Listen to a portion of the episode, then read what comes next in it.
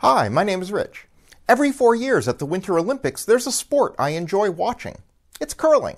I don't know why I find it fascinating, I just do. There's one problem, though. I don't know the rules. I don't actually know how you win. This week, we have one of the most controversial stories Jesus ever told. A manager is accused of squandering his master's money, which implies profligate living. Confronted with the prospect of termination, he decides to curry favor with his master's debtors by greatly reducing their debts. When the master discovers this, he surprisingly commends the manager for being shrewd and using his money to make friends. How does this make sense? The reason why it seems so crazy is that we presume that the master's concern is his money. But what if it isn't?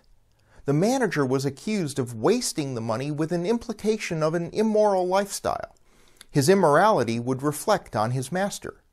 But in reducing debts, which people would presume he had done with permission, he made his master look kind. It seems that was more important to the master than his profits. Relationships were more important to the master than money. And that surprises everyone who hears the story. Have we really thought about what God wants from us and for us? Maybe it's not exactly what we've presumed, and it's hard to play anything well if you don't know what the objective is. We'll see you on Sunday.